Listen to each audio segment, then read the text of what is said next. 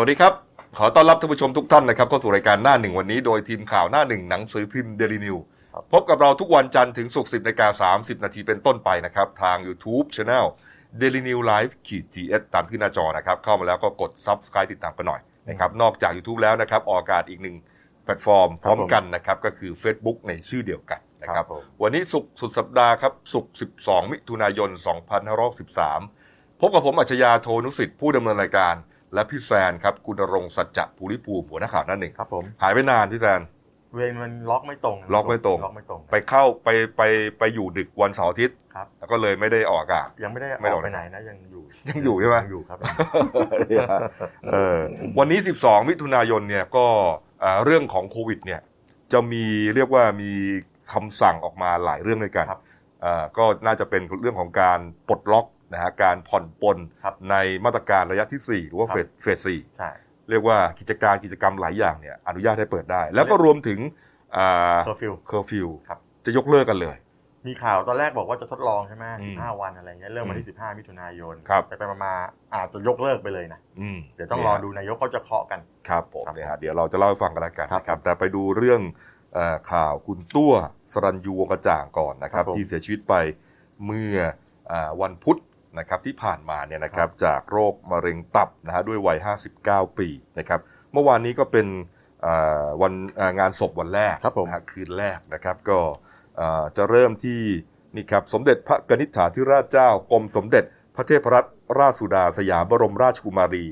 ทรงพระกรุณาโปรดเกล้าโปรดกระหม่อม ให้นายชูชาติฉุยกรม ผู้แทนพระองค์ เชิญพวงมาลาไปวางที่หน้าหีบศพ ตัวสลันยูวงกระจ่าง ที่ศาลาเศรษฐี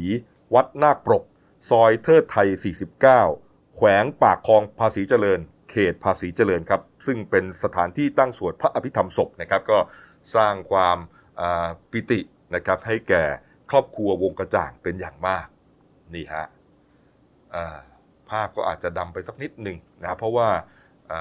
ครอบครัวเนี่ยไม่ไม่ได้ให้สื่อเข้าไปใกล้มากนักนะเพราะนั้นเวลาการถ่ายรูปก็อาจจะถ่าย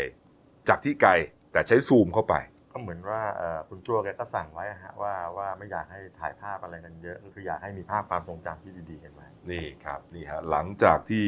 เป็นข่าวมาตั้งแต่คืนวันพุธนะฮะเมื่อวานตลอดทั้งวันก็แน่นอนครับ ครอบครัวก็อ่าวุ่นวายครับนะฮะยุ่งอยู่กับการเตรียมงานครับนะครับส่วนเพื่อนฝูงนะครับในอ่าแวดวงบันเทิงนะครับ ก็ส่วนใหญ่ก็จะเป็นคนที่ร่ำเรียนครับสถาปัตยกรรมศาสตร์จุฬาเนี่ยอ่ามมาด้วยกันนะฮะเรียกว่าเป็นเอ่อ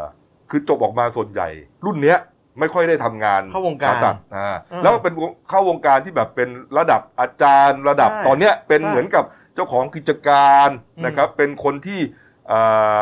อะไรอะผู้ผู้ทรงอิทธิพลในวงการบันเทิงไทยเลย ก็อย่างของคุณตัวตอนนั้นเพชรฆาตความเครียดใช่ไหมใช่ครับซูโม่อ่าซูโม่กลุ่มซูโม่อืมเออนี่ฮะแต่แต่ละคนเนี่ยก็มีชีวิตที่เรียกว่าประสบความสำเร็จทั้งสิ้นครับผมนะครับ เกือบทั้งหมดเนี่ยนะฮะก็ เอ่อเขียนคำไว้อะไรกันครับนะครับโดยความเศร้าเสียใจ เพราะว่าถือว่าอ่าคนทั่วไปเนี่ยไม่รู้นะครับไม่รู้ว่าคุณตัวเนี่ยป่วยเออผมก็ไม่รู้เพราะอยู่ดีๆก็เสียชีวิตเลย คือมารู้ข่าวอีกทีก็เสียชีวิตเลยอ่าแต่จริงๆเนี่ยครอบครัวก็ก็รู้ว่าคือป่วยมาระยะหนึ่งแล้วครับนะครับ แล้วก็แต่ก็อย่างที่บอกครับว่าอ่าด้วยความเป็นสุภาพบุรุษไงอืมก็ไม่บอกใครนะรอให้รักษาหายก่อนเดี๋ยวค่อยบอกทีเดียวครับผมอะไรประมาณเนี้ยฮะต่อสู้ด้วยตัวเองก่อนอืมอ่าสุดท้ายก็ก็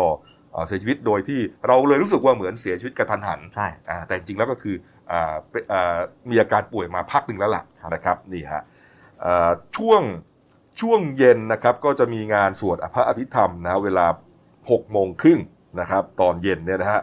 ก็จะมีงานสวดอภิธรรมตั้งแต่วันที่ 11 ถึง 17 มิถุนายนนะครับแล้วก็ชาปนกิจในวันที่ 18นะครับเวลา5โมงเย็นนะครับเมื่อวานนี้ประมาณสัก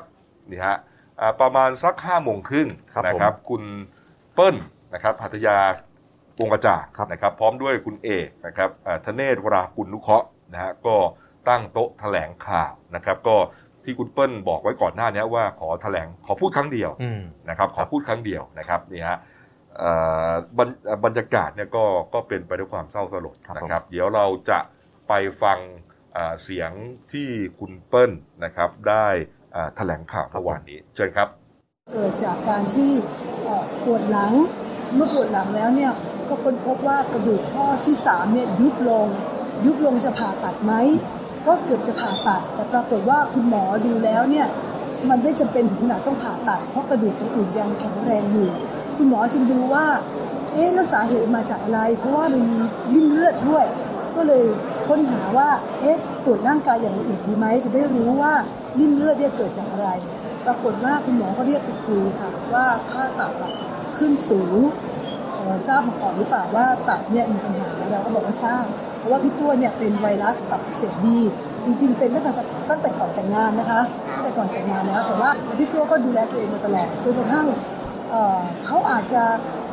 เช็คร่างกายตลอด แต่ 2 ปีหลังผ่านมาเนี่ยไม่ได้ไม่ได้เช็คร่างกายปรากฏว่าไอ้ไอ้สิ่งที่อยู่ในตับเนี่ย โตขึ้น สุดท้ายเนี่ยไวรัสตับอักเสบเนี่ยกลายพันธุ์เป็นมะเร็งก็ลามาที่กระดูกเพราะว่าสาเหตุมาจากกระดูกที่สุด อาการน่าจะเริ่มสุดหลังจากที่หลังจากที่เริ่มเริ่มปวดสะบักมากขึ้น เริ่มปวดเริ่มเริ่มที่จะต้องไปฉายแสงมากขึ้น ที่เข้าโรงพยาบาลเพราะอย่างที่บอกทานไม่ได้น้ำหนักเริ่มลดแคลเซียมสูงทำให้ เราเรามีความรู้สึกว่าตัวตื่นมาเขาจะพูดเขาจะพูดบางอย่าง เช่นว่าเออกองถ่ายมาพร้อมหรือยังจะเริ่มถ่ายหรือยังเออเครนอยู่ไหน วันนี้ใช้เครนไหมแล้ววันนี้กี่คัดกล้องกี่ตัวคือเขาเริ่มเหมือนกับรู้สึกคิดถึงงานแล้วก็ถามพี่ตัวนี่อยู่ที่บ้านนะแล้วพักผ่อนอยู่ที่บ้าน หมอขอให้พักหกเดือนหกเดือนแล้วเดี๋ยวจะทำงานได้เขาก็รู้สึกว่า เขาต้องออกกองแต่เขาก็ยังออกกองไม่ได้พี่ตัวยังไงทุกคนก็ต้องพักกองเพราะตอนเนี้ยเอ่อเป็นช่วงของโควิดแล้วเข้าโรงพยาบาลเมื่อพุธที่แล้วค่ะอาการตอนนั้นก็หมอก็เอ็กซเรย์ปอดแล้วก็เลยบอกว่าจากที่ติดเชื้อปอดนิดเดียว ซึ่งเขามีนัดทำ TC เอ่อ CT สแกนวันที่ 18ด้วยซ้ำเพื่อที่จะเอ่อหมอบอกว่าเพื่อที่จะเปลี่ยนยาตัวใหม่นี่ก็มันก็ก็เร็วนะคะ คือคิดว่าการมาโรงพยาบาลครั้งนี้เนี่ยน่าจะทำให้เขาแข็งแรงขึ้นเพื่อเพื่อที่จะเตรียมพร้อมเช็คร่างกายต่อไปสำหรับการเปลี่ยนยาไม่ได้คิดไม่ได้คิดว่าไม่ได้คิดเลยจนกระทั่งมีความรู้สึกว่าเออคุณคุณหมอเริ่มมาบอกว่าพี่เปิ้ลพี่ตัวอยากเจอใครเป็นพิเศษไหมเราก็เริ่มรู้สึกเฮ้ยหรอหรือว่า ไม่แน่ใจพูดอีก ทีที่เป็นพี่ชายพี่ตัวนะครับครับก็อธิบายถึงที่มาที่ไปครับนะของอาการป่วยนะครับเอ่อเกิดจากหกล้มมาก่อนนะล้มในกองถ่ายแล้วก็ไปตรวจกระดูกพบสิ่งผิดปกติอืมตรวจไปตรวจมาก็พบว่าเป็นเชื้อมะเร็ง แต่ว่าเขาเคยป่วยเอ่อไวรัสตับอักเสบบีมาก่อนหน้านี้แล้วตั้งแต่ก่อนแต่งงานแล้วใช่ฮะนานแล้วนานแล้วนะครับแล้วก็รักษาตัวกันมาเรื่อยนะฮะมันมันเป็นโรคลักษณะเรื้อรังครับนะครับแต่ว่ามันดันกลายพันธุ์เป็นมะเร็ง แล้วไปเป็นที่ตับเนี่ยนะฮะแล้วก็เอ่อเข้าโรงพยาบาลครั้งสุดท้ายนะคุณเปิ้ลยังนึกว่าเดี๋ยวก็ได้ออกเหมือนเดิม แล้วก็จะคงจะแข็งแรงขึ้นครับนะครับเอ่อวันพุธที่ผ่านมาไม่ไม่ไม่ใช่เมื่อวานก่อนนะฮะไม่ใช่พุธสัปดาห์ที่แล้วอ่าครับผมนะฮะที่เข้าแล้วก็ไม่คิดว่าจะเป็นครั้งสุดท้ายที่เข้าโรงพยาบาลนะแล้วก็ช่วงพีคที่สุดก็คือตอนที่คุณหมอถามว่าอ่าคุณตัวอยากจะพบใครเป็นครั้งสุดท้ายมั้งไหมเออเนี่ยทำแค่ให้นี้มันก็มันก็สื่อความหมาย ใช่ไหมว่าเหมือนกับว่ามันน่าจะมาถึงสุดทางแล้วล่ะนะครับนี่ฮะก็เอ่อแล้วก็ถึงกับถึงขั้นร้องไห้เลยนะครับ ส่วนคุณเอกนะครับทเรศอ่าธเนศวรากุลนุเคราะห์นะครับ พี่ชายแท้ๆเนี่ยนะฮะเมื่อวานนี้ก็นั่งแถลงข่าวด้วยครับผมนะฮะเราไปฟังบางช่วงบางตอนครับเชิญครับ ซึ่งเรารู้ตอนนั้นจริงไม่มีใครเรารู้ตอนนั้นไม่มีใครรู้เรารู้ตอนนั้นเลยรู้ว่าเข้าโรงพยาบาลล้มแล้วก็เข้าไป ได้คุยกันก่อนหน้าช่วงนั้นน่ะคุยกับตัว ตัวบอกว่าคุยกันเป็นชั่วโมงเลยก็เป็นไม่มีไร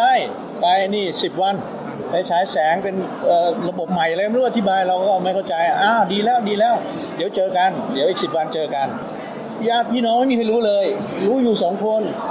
ไม่บอกลูกด้วยกลัวลูกเป็นห่วงใช่ไหมตอนหลังลูกรู้ เนี่ยคือความเขาเข้มแข็งแล้วก็อดทนที่จะ แก้ปัญหาด้วยตัวเอง แล้วก็เดี๋ยวพอดีขึ้นแล้วเดี๋ยวค่อยค่อยเล่าให้ฟังนั่นนะเราก็มารู้ตอนนั้นอย่างที่ว่า แล้วก็ก็ก็เลยมา แล้วก็ได้ได้ได้พูดคุยกันอยู่ช่วงหนึ่งก็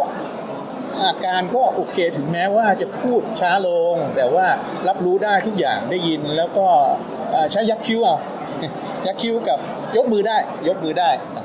หลับไปแล้วก็มันเดี๋ยวมันก็เหมือนตื่นอะ ไปตื่นที่ไหนก็ไม่รู้ว่าตื่นเมื่อไหร่ก็ช่างมัน ตอนนี้สบายใจนะ ลูกเมียอยู่ทุกคนอยู่ญาติพี่น้องเพื่อนฝูงมาอยู่กันหมด ทุกคนเนี่ยสบายมาส่งเหมือนไปเที่ยวอะเราคุยกับตัวอย่างนี้นะเหมือนไปเที่ยวเหมือนไปต่างประเทศเหมือนอะไรเนี่ยกำลังจะขึ้นเครื่องทุกคนมาส่งสนามบิน ตัวสบายอยู่แล้วทำไมถึงกล้าพูดอย่างนี้ เพราะว่าขณะเวลาที่คุยกันเนี่ยก่อนที่เขาจะไปเนี่ย เขาสบายไงเขาสบายก็อย่างที่เราบอกตัวบอกว่าตัวตอนนี้เนี่ยนะมันสบายใช่ไหมตัวรู้สบายก็เหมือนนอนหลับนะ สู้สู้ไปออยากจะพักตอนไหน ตัวก็พักนะก็อยากจะนอนตอนไหนก็นอนตัดสินใจเองคือเจ้าตัวจะรู้ไงถ้าเราไปชวนนะสู้นะตู้สู้อย่ายอมแพ้อย่ายอมแพ้ ก็ดีนะ แต่ว่าบางทีถ้าเกิดไอ้กูไม่ไหวแล้วทำไงใช่ไหมเราก็เปิดช่อง เปิดช่องให้เขา แล้วเขาก็ตัดสินใจเอง แล้วก็บอกตัวตัดสินใจเอง แล้วก็สังเกตนะว่าตอนเนี้มันสบายไหมเหมือนเราเราอยากจะหลับเนี่ยเราเหนื่อยมา ทั้งวันเราอยากจะหลับ ตอนจะหลับเนี่ยรู้สึกเออหัวถึงหมอนนอนถึงเตียงเนี่ยนะเราจะรู้สึกเออสบายไหมตัวสบายใช่ไหมตอนนี้นอนสบายนะ เออสบายอยู่กับความสบายนี้ไว้นะตัวนะ แล้วก็ตอนนี้สบายนะ แล้วตอนมันหลังจากหลับไปเนี่ยมันไปไหนก็ไม่รู้อะมันก็จะสบายแบบนี้แหละ อินเทอร์เน็ตก็เป็นแนวแนวสุขนิยมใช่นะครับ แนะนำนะฮะแล้วก็พูดถึงวินาทีสุดท้ายนะครับที่มาส่งอ่าคุณตัวกันครับนะครับว่าให้ทำใจยังไง ให้รู้สึกว่าไปแบบสบายอืมๆนะครับเหมือนกับพวกเราเนี่ยอ่ามาส่งตัวไปเที่ยวต่างประเทศขึ้นเครื่องบินไปง่วงก็นอนก็หลับซะอะไรอย่างเงี้ยมเนี่ยอันนี้เนี่ยคุณธเนศบอกนะครับบอกว่าเพิ่งรู้วันนั้นเลย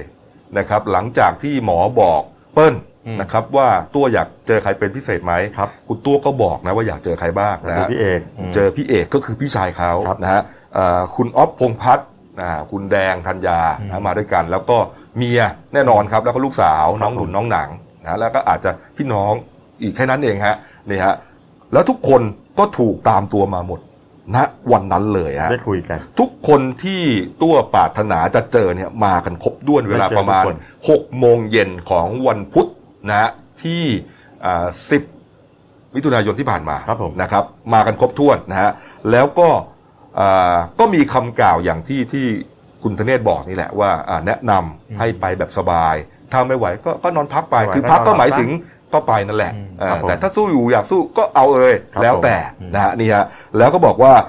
ทุกอย่างลงตัวหมดนะฮะหกโมงเย็นทุกคนมากันพร้อมหน้า ทุกคนอยู่ในความสงบกันหมด จนเวลาประมาณหนึ่งทุ่มตรง สัญญาณชีพค่อยๆอ่อนลงอ่อนลงครับ แล้วก็ผ่านไปสักประมาณ 20 ถึง 30 นาที ก็สิ้นลมนะฮะคุณธเนศบอกว่าคุณอ๊อฟเนี่ยเห็นว่าตัวจากไปตอนหนึ่งทุ่ม20 นาที ส่วนคนอื่นๆเห็นตอนหนึ่งทุ่ม22 นาทีนะฮะแต่หมอลงเวลาว่าหนึ่งทุ่มครึ่งพอดี ไม่มีการยื้อปล่อยให้เขาไปสบายสบายๆแล้วก็บอกด้วยว่า ภูมิใจในตัวน้องชายคนนี้มากนี่ฮะครับนี่คือนี่คือคือเราเล่าอย่างเงี้ยเหมือนกับสบายสบายๆนะแต่จริง ๆ บรรยากาศณตอนนั้นเนี่ยผมทราบดีว่าเป็นบรรยากาศแห่งความเอ่อโศกเศร้านะแล้วก็เอ่อเสียใจอย่างยิ่งนะเพราะว่าเอ่อเหมือนกับมาส่งคนที่รักในครอบครัว จะต้องจากไป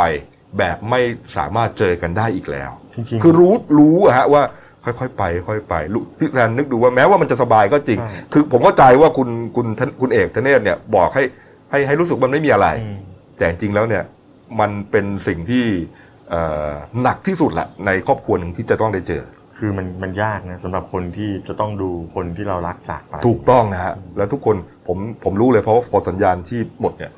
โอ้โหนะฮะเหตุการณ์อะไรจะเกิดจริงๆขึ้คุนณตัวเองก็อายุแค่ห้าสิบเก้ายังไม่ได้มาก จริงๆน่าจะอยู่ทำประโยชน์หรือว่าใช่สร้างผลงานให้เราได้ดูกันอีกเยอะแยะ ถูกต้องใช่ไหมฮะนะครับนี่ฮะก็นั่นแหละ ก็เป็นวินาทีของการสิ้นลมเลยครับแต่ถือว่าอ่าเขาได้อยู่พร้อมหน้า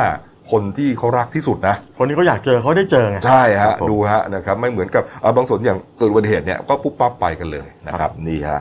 นี่นอกจากนี้นะครับในงานเนี่ยก็จะมีเราเอ่อ ดารานักแสดงนะครับไปร่วมงานกันเยอะมากจริง ๆ นะครับ เมื่อวานนี้ฮะเอ่อผมเล่าให้ฟังหน่อยกันแล้วกันนะอ่านชื่อนิดนึงนะครับนี่ฮะเอ่อแวดวงแวดวงการเมืองนะครับนี่ครับพลตรีจำลองศรีเมือง คุณสนธิริมทองกุลครับก็อย่างที่เขาเคยเป็นเป็นพันธมิตรด้วยกันมาก่อนพันธมิตรด้วยกันมาก่อนนะฮะหรือว่าแน่นอนครับ คุณแดงธัญญาคุณอ่าพงษ์พัฒน์นะฮะคุณปุ๊กอัญชลี บินบรรลีลิศนะฮะคุณชอดสายทิพย์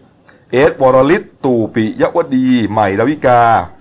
อเล็กซ์เลนเดลนะครับ แล้วก็สาวสาวๆไปกันครบถ้วนฮะแอมแอมแหม่มแอมปุ้มนี่พวกนี้นะฮะไปไปกัวนงหมกาดรเลบันยเทิงทั้งรุ่นเก่า รุ่นกลาง รุ่นใหม่ครับรุ่นใหม่ก็อาทิเช่น คุณรถเมย์นะฮะคุณใบเฟิร์นครับพวกนี้นะครับนี่ฮะอะเดี๋ยวเราไปลองฟังคำสัมภาษณ์ของคุณอ๊อฟแล้วก็คุณแดงครับ เชิญครับเอ่อสำหรับพี่ตัวก็รู้จักกันมาตั้งแต่ ตั้งแต่เข้าวงการครับ2529 เป็นทั้งพี่เป็นทั้งเพื่อน มีช่วงที่เราที่เราสนิทกันมากแล้วไปไหนด้วยกันตลอดเพราะว่าเล่นละครเล่นหนังเล่นอะไรด้วยกันครับแล้วก็พอพอพอทำงานกำกับก็ห่างกันนิดหนึ่งแต่ก็ติดต่อกันอยู่ตลอดเวลา เราทำงานกับพี่พี่ตัว มานานแล้วก็หลายเรื่องมาก เวลาที่อยู่ในกองถ้าแบบพี่ตัวแบบมีมุมของพี่ตัวอยู่ตลอดเวลาแบบเขาจะไม่ค่อยยุ่งกับใคร ก็จะมีแดงนี่แหละที่คอยแบบว่าเข้าไปหาแกแล้วก็ทีก็รู้ว่าแกชอบกินอะไรอะไรอย่างเงี้ย ก็จะไปทำให้แกแบบใจเย็นให้แกแบบบางทีพี่ตัวเขาเป็นคนที่สมบูรณ์แบบอะเวลาทำงานอะไรอะเขาก็รู้สึกต้องเป๊ะๆอะ ถ้าเวลาที่เขารู้สึกไม่พร้อม ทีมไม่พร้อมหรือไม่ได้อย่างใจอะไรเงี้ยเขาก็จะรู้สึกว่าทำไมถึงไม่พร้อมอะไรอย่างเงี้ยก็จะมีมีเหมือนความหงุดหงิดอะไรอย่างเงี้ยแล้วเราก็จะเป็นคนที่เข้าไปหาเขาอะไรเงี้ย เพราะว่าเขาเป็นเหมือนวันหนึ่งเป็นพี่ชายเรา ก็ไม่รู้มันมันมันพูดไม่ออกครับเพราะว่าถ้า ผมว่าเขารู้ เขารู้ว่าผมคิดยังไง แล้วก็เราคิดยังไงกันนะครับ ผมไม่เหมือน ผมไม่เหมือนพี่เหมือนน้องเหมือนผมเหมือนพี่เหมือนน้อง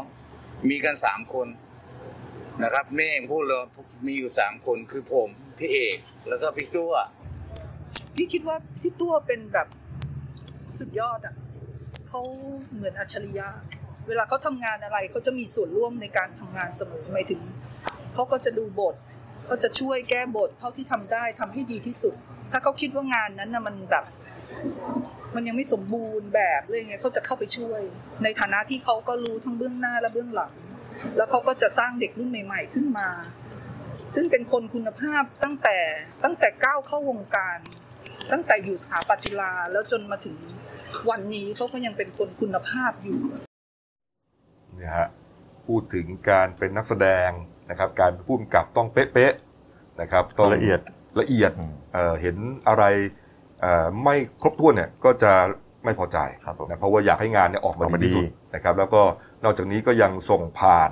ความสามารถส่งผ่านความรู้นะครับไปยังนักแสดงรุ่นใหม่ ๆ ด้วยหลายคนนะครับมากนี่ฮะเมื่อวานนี้ครับคุณรถเมย์คนึงนิดนะที่เป็นเอ่อเราจะเรียกว่าเป็นนางเอกคนสุดท้ายในชีวิตของคุณตัวเลยนะเพราะว่า เป็นละครที่คุณตัวเนี่ยกำกับเป็นเรื่องสุดท้ายแล้วยังค้างกันอยู่ด้วยใช่นะโดยมีคุณรถเมย์เนี่ยเป็นนางเอกครับแล้วก็ติดโควิดนะฮะก็เลยพักการถ่ายทำฮะเมื่อวานนี้คุณรถเมย์ก็ไปร่วมงานด้วยนะครับ ไปฟังเอ่อคำให้สัมภาษณ์ของคุณรถเมย์ครับเชิญครับตก ใจมากค่ะ เพราะว่าจริง ๆ กองละครที่เราถ่ายปฏิหารการเวลากันอยู่อะยังมีการแบบว่านัดคิว ว่าจะไปถ่ายละครอยู่เลย เราก็เลยไม่ได้คิดว่ามันจะมีเหตุการณ์แบบนี้เกิดขึ้นค่ะ คือรถเมย์ไม่เคยมีโอกาสได้ร่วมงานกับพี่ตัวจนมาเล่นเรื่องนี้ ก็ทำงานกันมาตั้งแต่ประมาณ ต้นปีที่แล้วค่ะ ต้นเดือนต้นเดือนมกราแล้วก็เราก็มาถ่ายทำกันมา แล้วก็มีแบบช่วงหยุดไป เพราะว่าพี่ตัวล้มที่กองละคร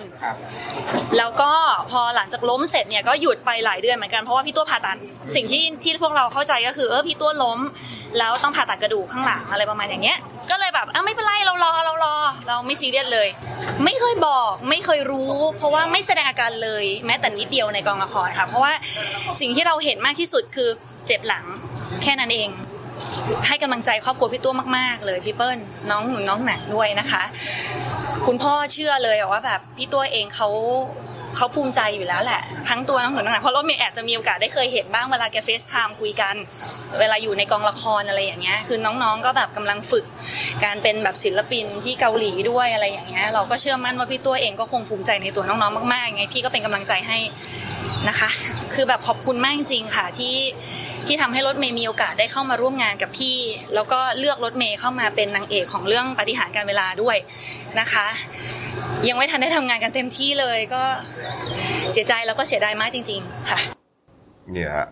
ก็ยังค้างถ่ายกันอยู่ฮะละครปฏิหารการเวลานางเอกละครเรื่องสุดท้ายที่คุณตัวกำกับการแล้วก็ไม่รู้ด้วย ไม่รู้ด้วยว่าป่วยเป็นโรคนี้ฮะรู้ว่าแค่ล้ม แล้วก็ไปผ่าตัดแค่นั้นเองฮะนี่อย่างที่บอกไงตัวแกก็พยายามสู้จนถึงที่สุดนะครับเนี่ยฮะ แล้วก็ไปฟังอีกคนหนึ่งก็แล้วกันนะครับ คุณใบเฟิร์นพิมพ์ชนกนะครับ คนนี้ก็เมื่อวานนี้ก็ไปที่ที่วัดด้วยครับ เชิญครับ ใจหายค่ะ ก็เป็นโชคดีที่สุดของหนูอะก็ความน่ารักของพี่ตัวของสามัญการละครคือเหมือนเป็นแบบบ้านหลังที่สองอะค่ะ หนูทราบแค่ว่าพี่ตัวเจ็บหลัง แล้วก็เจ็บมานานแล้ว แล้วก็ยังมาเขียนดอลลี่ในกองให้หนูถ่ายเอง เขียนเองเขียนแล้วก็วิ่งไปเขียนบทก็จริงๆยังไม่มีโอกาสไปเยี่ยมเพราะตอนไปเจอก็รู้ว่าพ่อเจ็บพี่ตัวเจ็บหลังมาอยู่แล้วอะไรเงี้ยก็มีเจอกันแล้วก็เจอพี่เหมียวพี่โบอะไรเงี้ยเราเรารักตัวเหมือนพ่อเลยก็ทุกทุกอย่างวิชาฐานะนักแสดงอะไรเงี้ยที่มีวันนี้ก็พี่ตัวสอน ก็ คงขอบคุณทุกอย่าง แล้วก็จะเป็นนักแสดงที่ดี ตลอดไป ให้พ่อภูมิใจ นี่ฮะนอกจากเป็นผู้กำกับแล้วก็เรียกว่าเป็นพ่อเลยอะคือให้ความรู้ทุกอย่างเลยนะครับ คนนี้นี่จะร้องไห้หนักเลยนะ คุณใบเฟิร์นนะครับนี่ฮะนอกจากดาราที่ไปแล้วเนี่ยนะครับเอ่อเมื่อวานนี้ครับคุณดี้นะพี่ดี้ครับนิติพงษ์หอนาคเป็นเพื่อนร่วมรุ่น ของถาปัตย์จุฬาเนี่ยนะครับ แล้วก็อ่าเติบโตกันมาทางสายบันเทิงด้วยกันนะฮะนะฮะก็คุณดี้โพสต์หลายโพสต์แล้วนะ ในการไว้อะไรโพสต์เยอะมากขีนถึงครับผมอ่าเพื่อนคนนี้ฮะครับล่าสุดนะครับอ่าได้โพสต์ไว้นะแล้วก็ลงรูปที่เป็นเหมือนกับรูปภาพหนึ่งเนี่ยบอกทุกสิ่งทุกอย่างที่มันเกิดขึ้นได้เลยฮะแกบอกว่าเอาคร่าวๆบอกว่าอ่าวันนี้ไปวัดนาคปกมาจ้ะคือหมายถึงเมื่อวานนะฮะ วัดนาคปกเนี่ยถือว่าเป็นวัดประจำตระกูลของตู้เลยก็ว่าได้ เพราะว่าบ้านของพ่อแม่ของตู้เนี่ยอยู่ติดกับวัดเลย แล้วมีว่างอยู่หลังหนึ่งนะสมัยเรียนถาปัดเนี่ยตู้อยู่ที่บ้านนี้ เอ้ยไม่ใช่สิตู้กับเพื่อนๆถาปัดจำนวนหนึ่งอยู่บ้านนี้ ก็เป็นเหมือนลักษณะของเออวัยรุ่นตอนเรียนมหาวิทยาลัยแหล่งรวมเพื่อนกันที่ถูกเนี่ยต้องฮะมแล้วก็เนี่ยพออาสภาพก็จะเป็นอย่างเงี้ยครับอ่าวัยรุ่นนะฮะก็อ่าฮะอิเละเขะขะนะฮะเคยใช้ชีวิตแบบ หัวหกก้นขวิดกันมาด้วยกันนะฮะตกเย็นก็ดื่มเหล้าอะไรกันนะฮะอ่าที่พี่เอ่อพี่ดีเขาโพสต์ไว้เนี่ยครันะบผมครับแล้วก็ตอนเช้าก็ตื่นมาก็สโลสเลไปขึ้นรถเมย์อืมนะครับขึ้นรถเมย์สายอะไรสายสี่หรืออะไรเนี่ยอืมนะครับเนี่ยแล้วก็ไปเรียนที่จุฬาเป็นอย่างนี้ครับ แล้วก็พูดถึงเอ่อเหตุการณ์ที่ในกลุ่มเพื่อนที่เรียกว่า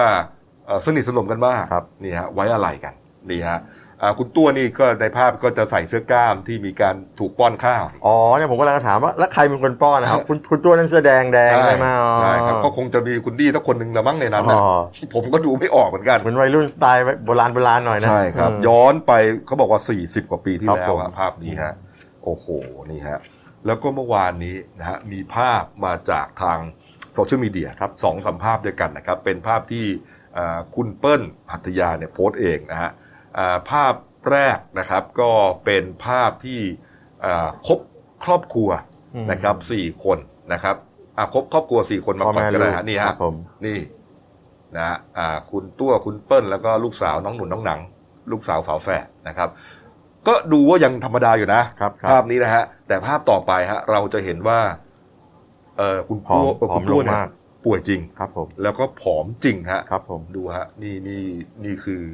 น่าจะ เกือบจะล่าสุดเลยฮะผอมลักษณะที่รู้ว่าป่วยเลยครับผมแล้วก็อีกภาพหนึ่งก็เป็นภาพตอนน่าจะรดน้ำศพนี่แหละครับ ที่ไม่ให้ไม่ได้ให้สื่อเข้าไปอืมนะครับ นี่ก็จะเห็นภาพมือกุมอยู่นะครับนี่ฮะเป็นภาพคุณเปิ้ลกุมมือสามีใช่ครับครับผมงานก็จะมีสวดกันไปต่อเนื่องเนี่ยนะครับ ถึง 17 มิถุนายนนะฮะแล้วก็ชาปนกิจเอ่อ18 นะครับ เดี๋ยววันชาปนกิจเนี่ยเดี๋ยวอาจจะพิจารณา ไปไลฟ์สดกันอีกรอบหห้านึ่โมงเย็นครับผมนะครับอะเอาละครับ ไปดูเรื่องของโควิด -19 กันบ้างนะครับ วันนี้น่าจะมีข่าวดีแน่นอนนะครับผมแซนครับ เพราะว่าเอ่อเมื่อวานนี้นะครับมีการประชุมสบคชุดเล็กครับผมนะครับ โดยพลเอกสมศักดิ์รุ่งสิตา เลขาธิการสมชนะครับ ก็ได้เปิดเผยนะครับบอกว่าเตรียมที่จะมีมาตรการผ่อนปลนกิจการกิจกรรมระยะที่ 4 เรียกว่าเอ่อ ทุกอย่างเนี่ยเกือบจะกลับมาครบร้อยเปอร์เซ็นต์แล้ว แค่ใช่เก้าสิบห้าเปอร์เซ็นต์เท่านั้นถูกต้องครับก็เมื่อวานก็คุยกันก็บอกว่าเอาข้อเสนอของของที่ประชุมชุดเล็กอะไปเล่าให้นายกฟังอืมแล้วเดี๋ยววันนี้เนี่ยนายกก็มีรายงานว่านายกในที่ประชุมก็ก็พอใจกับสถานการณ์ที่บ้านเราเนี่ยควบคุมได้เมื่อวานนี้นะอ่าก็เลยคิดว่าไอ้เรื่องที่จะทดลองอ่าเอ่อเอ่อลดเคอร์ลดยกเลิกเคอร์ฟิวเนี่ยครับน่าน่าจะได้แน่นอน แต่เผลอๆเนี่ยไม่แน่ใจว่าเขาบอกว่า เผลอๆนายกท่านจะอาจจะมีแถลงการณ์โทรทัศน์รายการเฉพาะกิจวันเย็นวันนี้นะอาจจะนะกำลังพิจารณาอยู่ครับว่าจะมีข่าวดีอาจจะยกเลิกไปเลยหรือเปล่าอืมเคอร์ฟิวอะเออหรือว่าแค่ทดลองอยู่ แต่ว่ายังไงผมก็ว่าถือว่าเป็นทิศทางที่ดีครับแล้วเขาบอกว่าส่วนพรกฉุกเฉินเนี่ยอาจจะต้องยังยังยังเป็นเครื่องมือในการควบคุมไว้ก่อนครับต้องพิจารณาอีกทีอืมเมื่อวานนี้ที่คุยกันเขาบอกว่าอ่ากิจการในระยะเฟสที่4เนี่ยนะฮะที่มีความเสี่ยง 3 กลุ่มที่ว่าจะได้ปลดล็อกคลายล็อกกันเงินกลบ ก็จะมีของเมื่อวานนี้เราบอกไปยังว่ามีอะไรบ้าง ก็บอกกันหลายวันแล้วครับอ่าเแล้วคร่าวๆก็ได้ฮะอ่าคร่าวๆนะอย่างน้อยๆก็จะมีพวกโรงเรียนนาชาติโรงเรียนกวดวิชาอืมแล้วก็ที่บอกกันว่าไอ้ร้านร้านอาหารที่รับประทานเหล้าได้อย่างเงี้ยไอไอเอ่อโรงเรียนต่างๆเนี่ยก็จะเป็นกลุ่มที่หนึ่งใช่นะฮะกลุ่มใช่เกี่ยวกับผ่อนผันการใช้อาคารสถานถูกที่ต้องนะฮะอ่า โรงเรียนกลับมาเปิดได้ใช่แน่นอนละหนึ่งกรกฎาคมนักน้องๆเนี่ยกลับมาเรียนหนังสือแล้วนะครับอืมแต่เหมือนกับว่ามีข้อเสนอของคุณหมอยงผู้วรวันนะคครัรับบคุณหมอที่จุฬาบอกว่าโรงเรียนเนี่ยเปิดได้โอเคอืมแต่กวดวิชาเนี่ยอย่าพึ่งดีกว่าอย่าเพิ่งเปิดเพราะจริงๆเนี่ยเนี้ยเขาให้ผ่อนผ่อนผันให้โรงเรียนกวดวิชาเปิดได้เขาด้วให้ยเปิดได้เออแต่เขาบอกว่ากวดวิชาเนี่ยมันเป็นของเอกชน แล้วเขามีรายได้จาก ต่อหัวไงเพราะฉะนั้นความรับผิดชอบเนี่ยอาจจะไม่เท่ากับโรงเรียนอ๋อคือหมายความว่าเอามาก็มาการควบคืคุอมจะให้เว้นดูแลเนี่ยสองเว้นหนึ่งเลยเนี่ยบางทีอืมอาจจะไม่อาจจะลำบากกว่าโรงเรียนไม่ใช่อย่างนั้นไงเพราะว่าก็อยากจะได้เงินครับผมแล้วในช่วงเวลาอย่างนี้เนี่ยมะคือต้องยอมรับว่ากวดวิชามันไม่ใช่เรื่องจำเป็นนะเออ โรงเรียนเรียนก็ได้เออโรงเรียนก็ได้อืมเพียงแต่ว่าอะอะมีกำลังก็เรียนกันไป แต่ว่าใช่ช่วงเนี้ยมันอยู่ในโรคระบาดจะไปไม่ไปจะหายไม่หายเนี่ย ขอไว้ก่อน ขอไว้ก่อน ขอไว้ก่อนขอไว้ก่อนบางคนเขาใช้วิธีการเรียนออนไลน์อืมเออแต่เรียนออนไลน์ก็มีการเก็บเงินครบถ้วนเลยเขาก็เลยสงสัยว่าเอ๊ะทำไมไม่ลดบ้างวะเพราะว่าสถานที่ก็ไม่เสียแอร์ก็ไม่ต้องเปิด จริงๆ การเรียนออนไลน์เนี่ยมันต้องราคานะใช่ดิผ่านมาเวลาคุณจะไปเรียนภาษาอังกฤษผ่านออนไลน์นะเขาคิดเป็นหัวนี่ราคาต่อหัวนี่ถูกกว่าที่ไปเรียนข้างนอกเยอะถูกแยะ ต้องครับนี่ฮะอืมอะส่วนกิจกรรมเอ่อเกี่ยวกับด้านเศรษฐกิจ แล้วก็ครับผมการดำเนินชีวิตนะฮะพวกผับบาร์ร้านอาหารนะฮะเปิดมานานแล้วล่ะอืมเอ่อร้านอาหารไม่ใช่ขออภัยร้านอาหารผับบาร์ไม่ต่างๆเปิเนี่ยผับบาร์ไม่เปิดฮะร้านอาหารเปิดแล้วอ่านนะครับแต่ว่ารอบนี้คือจะให้ดื่มเครื่องดื่มกันได้นั่งดื่มกันได้ในร้านเพื่อนผมมาหลายคนนะทำไมฮะฮะที่จะลงแดงตายแล้วไม่ใช่อ๋อที่เขาที่เขาอยากจะไปร้านอาหารแล้วอยากจะนั่งดื่มได้เขาก็ถามว่าเอ๊ะทำไมที่ผ่านมาถึงนั่งดื่มไม่ได้เออคือเขาก็มีคำตอบของทางฝ่ายเจ้าหน้าที่บอกว่าคือดื่มกันไปเดี๋ยวเมาเดี๋ยวไอ้ระบบการควบคุมตัวเองเรื่อง distancing อะไรเนี่ยมันอาจจะอาจจะไม่ระมัดระวังกันอะไรเงี้ยแล้วมันยังมีเคอร์ฟิวอยู่ไงใช่บางทีดื่มแล้วก็จะเลยเถิดอ้าวเดี๋ยวก็ไป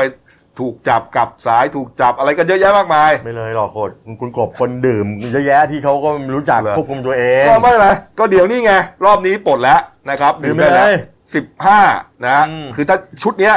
อนุมัตินะครับก็คือ 15 มิถุนายนนะครับวันจันทร์นี้นะฮะเพียงแต่ว่าดื่มกันแล้วเนี่ย ผมแนะนิดนึง อย่าไปโพสต์ฮะ เออเดี๋ยวเราก็เห็นยี่ห้อสินค้ายี่ห้อเหล้าเบียร์สวยอีก โพสต์ได้ แต่ว่าอย่าเป็นเรื่องของเชิญชวนไม่ได้เห็นเห็นโลโก้ก็ไม่ได้เออเห็นโลเขาสู้โก้ก็ไม่ได้ ผมสู้เหรอใช่ คือผมเคยอ่านมาแล้วว่ามันเป็นกฎหมายที่ตั้งต้นให้ประชาชนผิดไว้ก่อนเลย ซึ่งผิดกฎหมายอย่างเนี้ย คุณไปออกกฎหมายอย่างเนี้ย ถือว่ากฎหมายกดหัวประชาชนเพื่อนผมคือถามคือกลายเป็นว่า เราต้องระวังตัวเหรอว่าเวลาไปกินกินเหล้ากินกินข้าวกินเหล้ากับเพื่อนแล้วจะถ่ายเอฮากันอย่างแทเงี้ยนที่มันจะเป็นความเพลิดเพลินใช่เอไหม อกูไม่ได้ชวนชวนให้ใครมาซื้อของเรานี่หว่านึกออกไหมเออ กลายเป็นว่าต้องระแวงระวังไปหมดหรือว่าบางทีหลบแล้วเออไม่เอาเว้ยเออกลัวจะตายหายแล้วกดหลบไว้ถ่ายรูปมาไอไอโต๊ะข้างๆมีก็อะคือเข้าใจไหม เข้าใจ มันเป็นกฎหมายที่หวาดแหหมดแล้วมันมีนักวิชาการเขียนว่ามันทำให้เจ้าหน้าที่ที่จุดจุดจุด อะหิวเข้าใจเข้าใจ ใช้เป็นเครื่องมือได้ แล้วมันตลกอะไรไหมตลก ถ้าสมมติว่ามันเป็นภาพในอดีตใน Facebook ที่มันเด้งขึ้นมาเอนะอแล้วมีของเก่าอยู่นะเออ เห็นนะเออ โดนอีก แล้วทำไมไม่ไปเอาผิดกับไอ้บริษัทใหญ่ ๆ กลายเป็นออกกฎหมายเลี่ยงด้วยว่าอะขายน้ำได้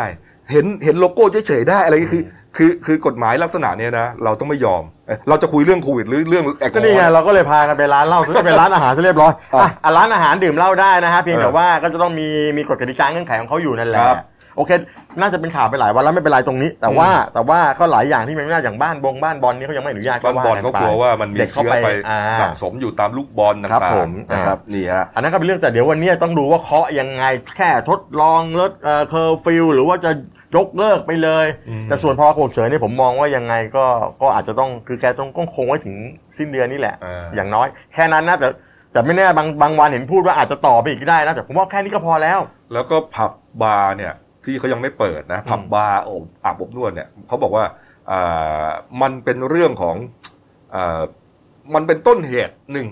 ตอนที่มันเกิด super spreader ครั้งแรกสนามมวยด้วยไงสนามมวยด้วยสนามมวยด้วยสนามมวยเห็นว่าแต่สนามมวยเนี่ยจะให้ต่อยได้ชกกันนะไม่มีคนเชียร์แต่ไม่มีคนเชียร์แล้วใครจะดูแล้วจะวะไปต่อยกันทำไมไม่นี่ไงมวยตู้ไงต่อยแล้วก็ถ่ายทอดคนก็ดูทางทีวีไอ้มวยตู้นี่ก็ลำบากนะ คนมันก็ไปรวมกันอีกอะมันก็ตู้ตู้ใครตู้มันดิ บ้านใครบ้านมันบ้านมันดิเออนะฮะอะแล้วเมื่อวานนี้ครับพิจารณาท่านผู้ชมครับ มีกลุ่มกลุ่มหนึ่งฮะนี่น่าสนใจครับอ่าเป็นอ่ากลุ่มผู้ประกอบกิจการโต๊ะสนุกเกอร์ครับผมนะครับเขาไปร้องเรียนนะครับกับสำนักงานปลัดสำนักนายกรัฐมนตรีฮะนำโดยคุณชัยพงศ์กรวะสุรมก็แล้วกันฮะไปกันเป็นกลุ่มเลยนะฮะไปยื่นหนังสือถึงท่านนายกผ่านลัมโบครับ คุณสุพรอัฏฐาวงศ์ผู้ช่วยรัฐมนตรีประจำสำนักนายกเนี่ยนะฮะครับ เขาก็บอกว่าเขามีผู้ประกอบกิจการเนี่ยอยู่ในกลุ่มเนี่ยอืมสามร้อยสามสิบเก้ารายครับ เห็นว่าควรจะต้องปลดล็อกให้หน่อย เขาสงสัยไงว่า เอ๊ะไอ้กลุ่มเราเนี่ยไอ้เล่นโต๊ะสนุกเกอร์เนี่ยอ่ามันไม่ได้มีลักษณะของการไปใกล้ชิดเนื้อตัวเลยนะ พูดถึงเอาเข้าจริง ๆ เนี่ย ใกล้ชิดเนื้อตัวกว่าการตัดผม การทำผม การกินข้าวด้วยซ้ำ ไม่แต่จริงๆกบถ้าอย่างเพื่อนผมมาเปิดโต๊ะสนุกอยู่ก็เหมือนกันเขาก็อยากให้ร้องให้เปิดเนี่ยแต่โต๊ะสนุกน่ะถ้าถ้า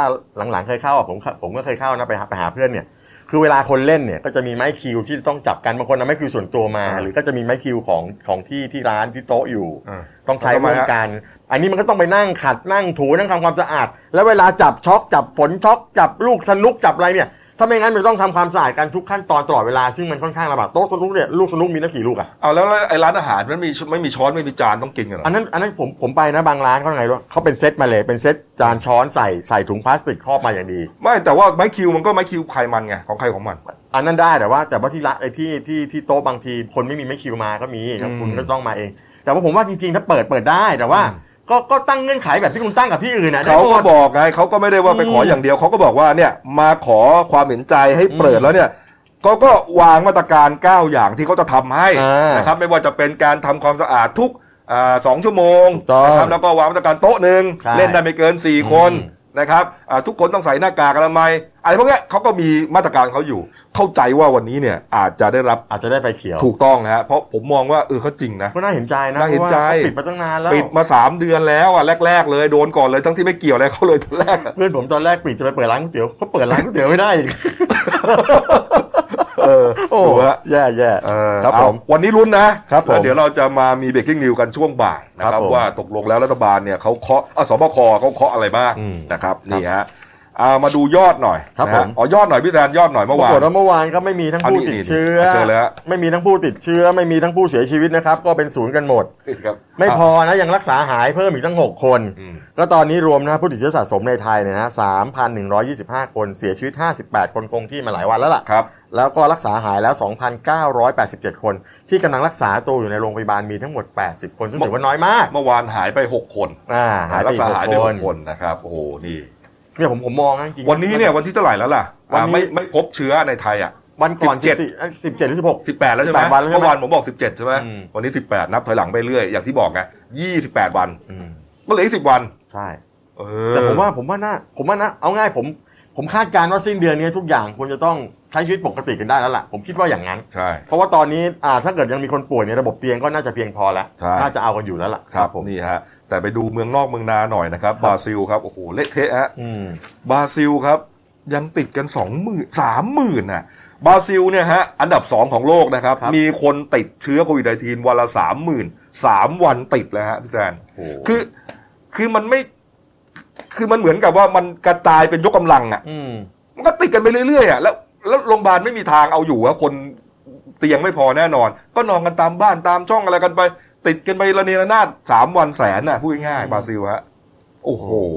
อเมริกาก็ไม่ได้น้อยหน้านะครับ วันเมื่อวานนี้ก็ประมาณสักหมื่นคนได้นะครับ แต่บราซิลเนี่ยหนักจริงๆฮะผมผมดูสถิติครับสามวันวันละสามหมื่นแล้วขณะที่ของเราเนี่ย นับถอยหลังชัยชนะอืม ของเขานี่ยังหาทางไม่ได้เลยฮะเขายังหาที่แลนดิ้งไม่ได้ ยังไม่ได้เลยแล้วยุโรปเนี่ยอาจจะกลับมาระบาดรอบสองด้วยไอ้ที่เย่ยวเย่ยวๆกันมาเปิดเปิดกันแล้วเนี่ยนะเปิดเมืองไปแล้ว อังกฤษเยอรมันอะไรเนี่ยกลับมาเตะบอลกันได้กลับอะไรกันได้เนี่ย มันไม่ได้หายนะ แต่เขาไม่มีคนดูนะ ไม่มีคนดูเออเออไม่มีคนดูแต่ว่ามันก็เหมือนกับกิจการกิจกรรมบางอย่างเปิดได้โดยที่ไม่เหมือนเราไงโอ้โหเรานี่กดหัวกันกระจายเลย แต่ว่าเรายอมให้ทำเพราะว่าเราอยากที่จะให้มันปลอดจากโรคแต่ของเขาเนี่ยมันเหมือนกับ มันเหมือนกับเอ่อมีเรื่องเสรีภาพอะไรเข้ามาเกี่ยวข้องด้วยกลายเป็นว่า ยอมยอมป่วย ยอมป่วย ตายก็ตายไปรักษาก็เอ่อภัยป่วยก็รักษากันเองนะฮะแล้วก็หวังอย่างเดียวครับ ยาวัคซีนวัคซีนฮะนี่แค่นั้นเอง ไม่แต่มันก็มีมุมดีนะคุณกบอย่างที่อิตาลีที่ผมอ่านดูนะอิตาลีที่เมืองเบเรโมเนี่ยครับ ก็ปรากฏว่าเขาก็เป็นเป็นศูนย์รวมของก็แค่ว่าเป็นเป็นศูนย์ระบาดอะอืมมีคนตายเยอะมากอืมปรากฏว่าสาอ่าสำนักงานสถิติแห่งชาติของอิตาลีนะฮะเขาก็ไปสำรวจไปตรวจคนป่วยดูปรากฏว่ามีห้าเอ่อประมาณหนึ่งหมื่นคนมีห้าสิบห้าสิบเจ็ดเปอร์เซ็นต์เนี่ยครับเขาสร้างแอนติบอดีได้เองนั่นกบอ๋ออ่าเนี่ยเนี่ยเขาที่เขาบอกว่าคนป่วยเนี่ยเดี๋ยวจะสร้างแอนติบอดีได้เหมือนที่คุณหมอในนายแพทย์ของเราผมจำไม่ผิดว่าคนเขาเคยพูดอะก็คุณหมอยงคุณหมอยงเนี่ยที่อ่าบอกว่าใครที่ป่วยหายไปแล้วนะอ่าแล้วหายไปเป็นเดือนแล้วเนี่ยเนี่ย กลับมาบริจาคพลาสมาพลาสมาเนี่ยสามารถที่จะไปช่วยคนที่ป่วยหนักได้เนี่ยผมอ่านดูเนี่ยเขาบอก 57%สร้างแอนติบอดีในตัวเองได้แล้วอืมแล้วอิตาลีนี่เขาเปิดเมืองเปิดประเทศเรียบร้อยนั่นกบพรมแดนต่างๆเนี่ยนะเขาเปิดหมดแล้ว แล้วก็รถไฟที่วิ่งข้ามระหว่างเมืองเนี่ยเขาก็เปิดให้วิ่งแล้ว แต่ว่ามีมาตรการควบคุมดูแลเนี่ยปกติไปครับ แต่ว่าแต่ว่าก็มีหลายประเทศเพื่อนบ้านก็ยังเป็นห่วงว่าคุณเปิดเต็มพิกัดแบบนั้นเดี๋ยวกลับมาระบาดเพราะก่อนหนานั้นอิตาลีก็หนักสุดๆนะใช่อืมแต่อิตาลีนี่เคยอันดับสองของโลกด้วยใช่นะครับใช่นี่ฮะใช่เป็นเป็นแรกๆเลยอะนะฮะเออคือบางทีเห็นพูดแต่ข่าวข่าวมุมลบไงแบบข่าวร้ายๆที่ฟังแล้วหดหู่อะแล้วอะไรรู้ไหมก็เลยจะบอกว่าอิตาลีเขาก็มีแอนติบอดีเขาสร้างกันได้แล้วนะเมื่อวานก่อนฮะอืมเคมบริดจ์เคมบริดจ์อืมเพิ่งมีผลวิจัยบอกว่าเพิ่งวิจัยพบครับ ว่าหน้ากากอนามัยเนี่ยช่วยลดการระบาดของโรคนี้ได้จริง เขาเพิ่งวิจัยได้เหรอครับเมื่อวานใช่ครับองค์การอนามัยโลกยิ่งยิ่งหนักกว่าอีกฮะองค์การอนามัยโลกเพิ่งยอมรับเมื่อสัปดาห์ที่แล้วว่าเฮ้ยหน้ากากอนามัยเนี่ย ช่วยลดลดไอ้นี่ได้จริงลดการระบาดของโรคนี้ได้จริงฮะโอ้เพิ่งรู้แล้วเนี่ยเออหลงใส่มานึกว่าป้องกันไม่ได้ตั้งนานน่ะชัวร์บางทีมันก็ทำอะไรแปลกๆนะเดี๋ยวอีกหน่อยอาจจะสมแล้วที่ทำมันจะงดไม่ให้ไม่ให้ไม่ให้เงินช่วยเหลือ เออ ไม่อีกหน่อยจะมีบอกเอ่อองค์การไม่บอกว่าเฟสชิลเนี่ยช่วยลดของการระบาดจริงๆที่เราใส่กันเนี่ยฮะที่ใส่นี่ไม่เคยใส่หล่อๆเท่ๆนะฮะคือเหมือนจะช้ายังไงก็ไม่รู้นะอืมไม่เขาอาจจะต้องการเอ่อเอ่อเอ่อหลักฐานอะไรที่มันยืนยันได้ได้แน่นอนอะไรเงี้ยครับเอาไปดูยอดยอดโลกหน่อยเอาวันเดียวมาได้ไหมวันนี้วันเดียวเลยไปเออไอ้รวมๆคงไม่ทันแล้วใช่ไหมอะมามามามาผมพาเที่ยวซะเยอะเหรอเออไม่ใช่ไม่ใช่เอามาครับผมเนี่ยฮะเอ่อวันนี้นะครับยอดผู้ติดเชื้อก็ไป7ล้าน5แล้วโอ้นะครับตายไป4แสนสองครับ ทั้งโลกนี้ฮะเทียบกับเมื่อวานก็ขึ้นมาประมาณแสนห้าติดเชื้อนะ แต่บราซิลประเทศเดียวก็ล่อไปสามหมื่นแล้วอะเขาบอกอินนะเดีคยรับตอนนี้ก็น่าห่วงนิดครับละเอาไปดูการบ้านการเมืองครับผมร้อนๆนะครับในอืมประเทศหน่อยฮะเอ่อพรรคประชาธิปัตย์ที่ทำท่าจะแตกดังพกเนี่ยนะครับ เมื่อวานนี้คุณจุรินทร์ลักษณะวิสิทธิ์นะครับ รองนายกรัฐมนตรีนะครับในฐานะหัวหน้าพรรคนะก็ออกมาเปิดเผยนะครับ บอกว่าไม่จริงอืม เรื่องนี้ไม่จริงนะครับ มันเป็นเรื่องของเอ่ออะไรอะเป็นข่าวลือ คือเขามีข่าวว่าจะมีการล่ารายชื่อกรรมการบริหารพักเนี่ยให้ลาออกเกินครึ่งหนึ่งอืมเพื่อจะบีบให้คุณจุลินทร์กับพักพวกเนี่ยตกเก้าอี้กันโดยปริยายแล้วให้มีการเลือกเลือกตั้งชุดใหม่อ๋อจะเอาแบบพลังประชารัฐอ่าคือนั่นน่ะโมเดลนั่นน่ะโมเดลพลังประชารัฐคุณจุลินทร์บอกไม่จริงข่าวลือคุณอย่าไปเชื่ออืมเขาบอกบอกว่าที่ผ่านมานะไอ้เรื่องของการเข้าร่วมรัฐบาลเนี่ยมันก็เป็นมติคอรมอของมันเป็นก็เป็นมติของพรรค แล้วไม่พอผลงานของรัฐมนตรีแต่ละคนที่ทำเนี่ยก็เป็นที่ตอบรับประชาชนพอใจ แล้วสมาชิกในพรรคส่วนใหญ่ก็พอใจ เพราะฉะนั้นไม่จริงไม่มีขึ้นใต้น้ำไม่ต้องไปฟังใครฟังผม เออ นี่ฮะ โอ้โหแต่ตกตกลงประชาชนเขายอมรับใช่ไหมเนี่ยเขาบอก แต่แต่แต่คุณคุณคุณนิพิษอินทรสมบัติครับ บอกอีกแบบหนึ่งอ้าวคุณมินิบอกว่าเนี่ยมีเพื่อนน่ะมาพบปะผมเป็นอดีตสสเป็นอดีตกรรมการบริหารพรรคบางส่วนน่ะเขาก็มาพบ เขาบอกนี่มีคนบ่นถึงเรื่องอนาคตพรรคจริง ๆ แล้วเขาบอกจะมาบ่นกับผมทำไมก็ไปคุยกับหัวหน้าพรรคไปคุยกับใครสิเอเขาบอกไม่กล้าคุยอ้าวเขาบอกว่าคุยต้องคุยกันไม่คุยกันไม่ได้หรอกเขาบอกว่าตอนนี้มีคนแบบเป็นห่วงอนาคตพักไม่พอใจกันอยู่จริง แต่ว่าควรจะไปคุยกันในพักแล้วเนี่ยนะเขาบอกว่าพวกเกินพวกนี้ส่วนใหญ่เนี่ยใจเกินครึ่งเนี่ยไม่อยู่กับประชาธิปัตย์แล้วใครพูดเนี่ย อันนี้คุณนิพิษพูดมีคนมาบอกเขามีคนมาคุยกับเขา คุณนิพุทธคุณนิพิษก็พูดไปเรื่อยไม่แล้วคุณนิพิษเขาเขาก็เลยเขาก็เลยคุยกับคุณนิพนธ์บุญญามณีซึ่งเป็นรองหัวหน้าพรรคประชาธิปัตย์เนี่ยครันะบแล้วเป็นรัฐมนตรีผมจำไม่ได้เป็นรองมชเอ่อเป็นรัฐมนตรีช่วยเอ่อเอ่อมหาดไทยอืมอะแกก็บอกว่าอยากให้ไปเป็นกาวใจให้คุยกันให้หน่อย คุณนิพิษขอเป็นกาวใจ ไม่ไม่ไปไปขอให้คุณนิพนธ์บุญญามณีซึ่งเป็นหัวหน้ารองหัวหน้าพักเนี่ยไปเป็นกาวใจให้สองขั้วนี้ซะหน่อยอะไรประมาณเนี้ยเออจริงๆเสียสองขั้วเนี่ยเราก็รู้กันมานานแล้วแหละตั้งนานแล้วเพียงเพียงแต่ว่าประชาธิปัตย์เขาเขาก็มีอ่า เรียกว่ามีเอ่อประเพณีของเขาอะนะถ้าเลือกแล้วก็จบกันไป แต่ว่าใช่มันเหมือนกับว่า เอ๊ะมันมีเอ่อตัวอย่างจากพลังประชารัฐมันทำได้เว้ยนะแต่ว่าคิดว่าคงไม่ถึงขั้นนั้น คือคือต้องก็ต้องยอมรับประชาธิปัตย์เนี่ยตั้งแต่ตอนเข้าร่วมรัฐบาลหรือตั้งแต่ก่อนเลือกตั้งตัวได้สามที่ครับแบ่งกันเป็นสองขั้วว่าจะหนุนนายกตู่ลุงอืมตู่ผมเนี่ยหรือไม่หนุนใช่ไหมอืมแล้วตอนหลังพอมาพอมาพอมาเลือกตั้งเสร็จจะเข้าร่วมรัฐบาลหรือเปล่าอืมก็มีมติออกเป็นสองส่วนแต่มติพักส่วนใหญ่ก็ให้เข้าร่วมครับมันก็มีส่วนหนึ่งไม่พอใจ แล้วไม่พอ เอาง่ายๆอย่างพามาอ่าตอนอภิปรายไม่ไว้วางใจรัฐมนตรีหลายท่านเนี่ยอืมหลายคนก็บอกว่าจะไม่ยกมือให้รัฐมนตรีบางคนเออแต่สุดท้ายก็โอดครวญบอกว่าเฮ้ยโดนมติพักบีบให้ยกก็ต้องยก หลายคนน่ะหนึ่งในนั้นก็คือคุณนิพิษนั่นแหละนั่นแหละ คือเขาพูดกันแบบนี้แล้วพอมาล่าสุดไอ้ไอ้ไอ้ไอ้ชำแหละพรกเงินกู้โควิด บางคนก็ชำแหละซะแบบ ผมนึกว่าเป็นฝ่ายค้านของกบอืมเอาไปอจริงจังเลย ก็คุณนิพิษอีกแก ก็นั่นไงคือคือผมกำลังจะบอกบอกว่า เนี่ยคือมันมีร่องรอยปรากฏการณ์ของของรอยร้าวอยู่แล้ว ถึงล่าสุดเนี่ยขนาดคุณชวนหลีกภัยเนี่ยนะเสาหลักของของประชาธิปัตย์แกออกมาเบรกเลย บอกเฮ้ยมีอะไรคุยกันในพักคุณจะไปคุยกันนอกพักมันเสียภาพลักษณ์แล้วก็ยกบทเรียนของกลุ่มของกลุ่มสิบเอ่อสิบมกราครับที่ผ่านมาเนี่ยเคยเป็นบทเรียนของของของความแตกแยกกันมาแล้วเนี่ยเอามาเตือนสติ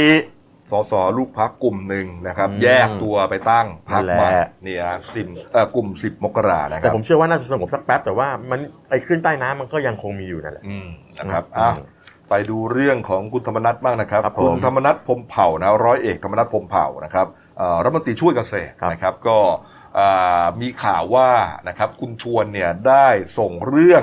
นะครับ ไปยังศาลรัฐธรรมนูญครับนะฮะผมให้ตีความวินิจฉัยคุณสมบัติบัติ การเป็นรัฐมนตรีครับของผมคุณธรรมนัฐนะฮะอันเนื่องมาจากว่าเคยต้องคดียาเสพติดที่ออสเตรเลีย รวมถึงภรรยาของเขาครับไปถือหุ้นนะครับที่ตลาดคลองเตยคลองเตย ซึ่งเป็นคู่สัญญากับการท่าเรือแห่งประเทศไทยแห่งประเทศไทย ซึ่งมันผิดกฎหมาย มันเป็นหน่วยงานรัฐอ่านี่ฮะผิดกฎหมายไม่ได้ทำผิดอะไร แต่ผิดกฎหมายที่เขาระบุไว้อ่านนะว่าห้ามรัฐมนตรีและคู่สมรสไปเป็นสัมปทานมันเป็นเรื่องหลักหลักธรรมบาลอะไรประมาณเนี้ยถูกต้องนี่ฮะ คุณสมรสอ่าแต่คุณธรรมนัฐก็บอกบอกว่า ก็ดีแล้วฮะส่งไปผมก็ขอบคุณด้วย เพราะว่าจะได้สบายใจไม่ต้องมานั่งเถียงกันอีกอืมส่งสามนูนท่านไปเนี่ยท่านวินิจฉัยอะไรออกมาก็ว่ากันตามนั้นเขาบอกว่าไม่งั้นก็เถียงกันไม่จบสักทีเอ้ยแต่จริงๆมันมีนัยยะอะไรทางการเมืองหรือเปล่ามันมีคืออย่างนี้มันมีก่อนหน้านี้ก็มีเขามีการยกเอ่อเคสของเอ่อเอ่อของสวท่านหนึ่งครับที่ว่าที่ว่าได้รับเอ่อพรบล้างบนทินไปแล้วอย่างที่คุณธรรมนัฐได้รับเนี่ยอืมแล้วปรากฏว่าไม่สามารถจะมาดำรงตำแหน่งอะไรได้อืมเขาก็เลยยกเรื่องนี้มาเทียบเคียงแต่คุณวิศนุบอกว่า คุณวิศนุพูดแบบตรงๆนะไม่รู้เรื่อง ก็เทียบได้ ก็เทียบไม่ได้ จะเทียบก็ได้ อะไรอย่างเงี้ย ผมว่าไปฟังสามนูนเลยดีกว่าเออนี่ฮะแต่คือแกพยายามจะพูดแบบว่าแกไม่อยากจะฟังใช่ตรงมันมีข่าวไงว่าเอ๊ะจะมีการ มันจะมีการปรับครมในคือพอย่างนี้ลังประชารัฐแล้วคุณธรรมนัฐเนี่ยจะโดนปรับด้วย มันมีมันมีชื่อคุณธรรมนัฐเนี่ยว่าจะถูกว่าจะหลุดหลุดจากเก้าอี้ด้วย แล้วก็มีเออข่าวว่าคุณธรรมนัฐเดี๋ยวก็ไปอยู่ขั้วนั้นเดี๋ยวก็มาอยู่ขั้วนี้เพื่อจะให้ตัวเองได้เก้าอี้อยู่ อันนี้เป็นข่าวนะโอ้ยแต่แกก็มีฐานสสในมือกันคุณเยธรอะรมไงนัฐนี่เขาก็มีสสเขาไม่น้อยอ้าวแต่ว่าคุณสมบัติเขาก็ทำให้รัฐบาลตู่ลุงตู่เนี่ยส่วนเซเหมือนกันตั้งไงแต่ตอนชำแหละซักฟอกกันแล้วเนี่ยเขาก็บอกว่าอ่าอ่าคุณธรรมนัฐน่ะเหมือนจะเป็นเหมือนจะเป็นตะบนกระสุนตกของรัฐบาลเนี่ยทำให้รัฐบาลดูจะไร้เสถียรภาพไอ้แป้งมันไง ไม่พูดซะดีกว่าเออแป้งมันอะ มันคือไม่ใช่แป้งแป้งมันมันคือแป้งมันอืมนั่นน่ะพี่โยรู้ว่าไปทำนัดหน้าเลยนะเนี่ย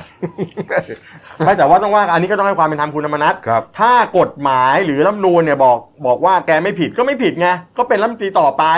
แต่แต่ว่าจะไปปรับคอรมอกันด้วยเงื่อนไขอะไรก็ว่ากันไปถูกต้องจะยังอยู่หรือเปล่าถูกต้องฮะแต่ถ้าบอกว่าไม่ได้แกก็หลุดเก้าอี้ไปก็แค่นั้น คือมันก็ต้องมีเรียกว่ามีข้อกำหนดกฎเกณฑ์อ่ากฎหมายเป็นหลักถูกต้องเมื่อออกมาแล้วยังไงก็ต้องยอมรับตามแต่ก็นั้นถือว่าแกก็ไม่หวั่นแกบอกอะก็ว่ากันมาไม่ไปมีปัญหาไปดูไปดูกลุ่มแคร์บ้างครับ ผมกลุ่มไม่แคร์แล้วล่ะไม่กลุ่มแคร์แคร์คุณภูมิธรรมเวชยชัยนะครับ ที่ปรึกษาผู้นำฝ่ายค้านในสภาผู้แทนราษฎรนะครับในฐานะผู้ประสานงานกลุ่มแคร์คนก็สงสัยว่ากลุ่มแคร์เนี่ยคือกลุ่มอะไร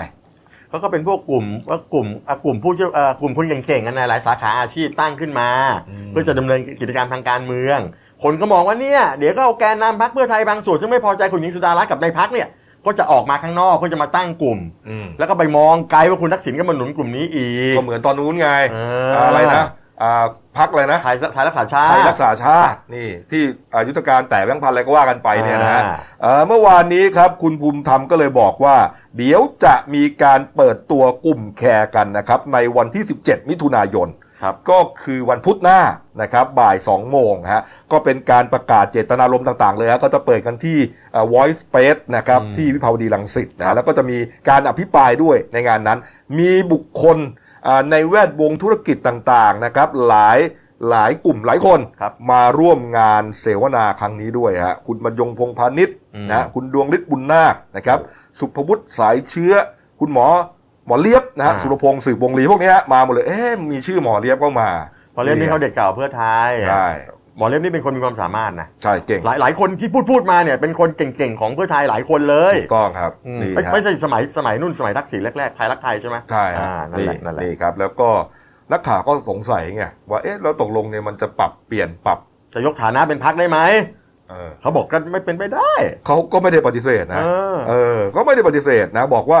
อ่าก็อาจจะเป็นได้ก็ไม่มีไม่ไม่ปิดโอกาสอะไรตอนนี้ คือผมเขียนบทวิเคราะห์ไว้นิดนึงว่าไอ้ครับเรื่องเนี้ยเรื่องเนี้ย มันเป็นไปได้ที่ว่าจะจะเขาเขาเขาเขาเป็นการเหมือนกับเป็นยุทธยุทธศาสตร์ในการที่จะดิ้นรน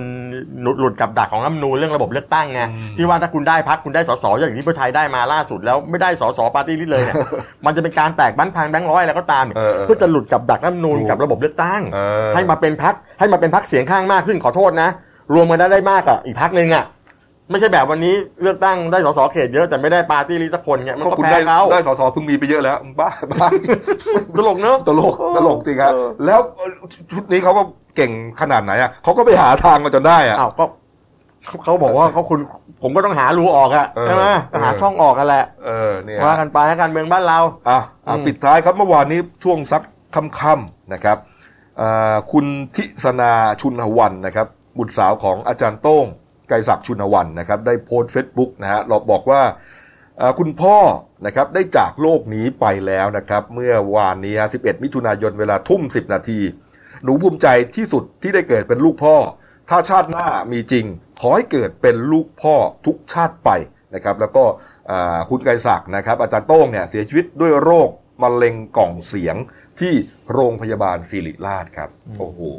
แกก็ถือเป็นนักวิชาการนะครับเป็นนักการเมืองที่แบบอ่า หัวเอียงซ้ายอะอาจารย์อาจารย์โต้งแต่ผมผมได้ยินชื่อแกตั้งแต่สมัยเรียนตอนนั้นแกเป็นทีมงานบ้านพิษณุโลกของคุณพ่อคุณอ่าสมัยรัฐมนตรีชาติชายชุนวันครับนั่นแบบตอนนั้นแกจะดังมากอืมอืมนี่ฮะแล้วก็แล้วก็ตอนสมัยรัฐบาลสุรยุทธ์เนี่ยนะแกก็มาถูกตั้งขึ้นมาแล้วก็ไปไล่ลื้อเรื่องไปยื่นให้ไล่ลื้อเรื่องของการฆ่าตัดตอนสมัยการสงครามยาเสพติดที่มีคนตายประมาณ 2,500ศพอืมนี่ฮะนอกจากนอกจากจะเป็นเอ่อ ทีมที่ปรึกษาบ้านพิษแล้วนะอ่าตอนนั้นก็เรียกเนี่ยหลังจากนั้นครับก็ได้เป็นมาเล่นการเมืองเต็มตัวนะครับเป็นอดีตรองหัวหน้าพรรคประชาธิปัตย์ครับนะครับเป็นอดีตสวที่นครราชสีมาใช่นะครับแล้วก็เป็นเอ่อผู้แทนระบบสัดส่วนอะไรเนี่ยอาจารอืย์มโต้งก็อยู่ในแวดวงการเมืองมาโดยตลอดครับนะครับนี่ฮะก็ขอแสดงความเสียใจด้วยนะคครัรับบผมนะครับอายุ 73 ปีนะครับเป็นครับบุตรชายคนเดียวของพลเอกชาติชายชุนชุนวัวันนและท่านผู้หญิงบุญเรือนชุนวันครับผมอ่านะครับเอามาดู การ์ตูนขาประจำของคุณขวดครับนะครับอ่าผมเป็นเด็กแล้วกันนะ เรื่องวันเฉลิมเป็นไงบ้างครับกำลังสืบอยู่สืบหาคนอุ้มเหรอครับพี่สืบหาคนติดริบบิ้นขาวกับคนที่ปิดรูปคนตายอะ คนหายอะคนหายยังไม่ตายโอ้โหนี่เดี๋ยวก่อนไอ้ตำรวจคนนั้นใครอะนั่นตำรวจหรือเจ้าหน้าที่คนไหนมันก็เป็นตำรวจนะเหรอเออ เด็กเด็กใส่ฮูดด้วยนะ ก็พูดถึงคุณเฉลิมนะครับ ที่ถูกอุ้มหายตัวคือไปเขาเขาเหน็บแนมว่า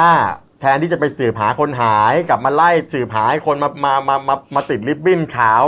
เอ่อประทวงเอ่อทวงคืนความยุติธรรมหรือติดรูปติดภาพอะไรอย่างเงี้ยเออเออเออจริงอะก็บอกว่าแทนที่คุณจะไปหาคนหายคุณจะมาไล่จับคนที่เขามามาแสดงมาทวงคืนความยุติธรรมให้เขามาติดรูปประกาศหาคนหายเงี้ยเออมันย้อนแย้งมันตลกอะก็เหมือนตอนนั้นไงแหม่มโบดำไงเออที่มาประกอบประกาศเอ่อมาแฉว่าไอ้กลุ่มหน้ากากหน้ากากเนี่ยมันหายไปในระบบเนี่ยอ่าสองสามล้านชิ้นเนี่ยอืมแทนที่จะไปหา คนที่มันทำให้ประชาชนคนไทยแพทย์พยาบาลเดือดร้อนกันไปทุกหย่อมย่าไปหาจะตามล่าหาอีแหม่มโพธิ์ดำว่ามันเป็นใครวะมาแต่พูดจเรื่องริงๆนี้แหม่มโพธิ์ดำเนี่ยหาไม่ยาก คุณไปเปิดสำรับไพ่สักสำรับไพ่หนึ่งอะคุณก็จะเจอแหม่มโพธิ์ดำในนั้นแหละฮะเออทำอะไรแปลกๆจริงเลยนะเออพักกูเดียวครับกลับมาช่วงหน้านะครับ มีเอ่อเนนนะฮะแค้นนะครับ ถูกล้อว่าเล่นเกมแพ้ตลอดฮะเอามีดปักอกเพื่อนเนนเลยฮะพักคู่เดียวครับเดี๋ยวกลับมาคุยข่าวกันต่อครับ หยุดเสี่ยง สวมหน้ากากอนามัยป้องกันตัวเองตลอดเวลาทุกครั้งที่อยู่ในที่สาธารณะ หยุดแตะต้องไม่ควรจับสิ่งของสาธารณะทุกชนิด หยุดชุมนุมงดไปที่ที่มีคนอยู่เป็นจำนวนมาก เช่น สนามกีฬา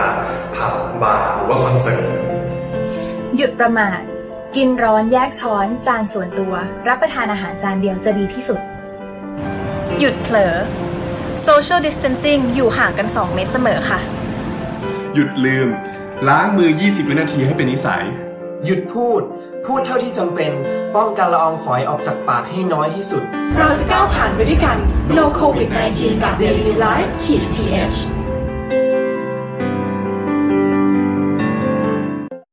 อ่านะครับช่วงสองของรายการหน้าหนึ่งวันนี้ครับ พบกับคุณเติ้ลวรทัศน์กองซับโต ผู้ช่วยหน้าข่าวท่านหนึ่งครับ ครับ สวัสดีครับ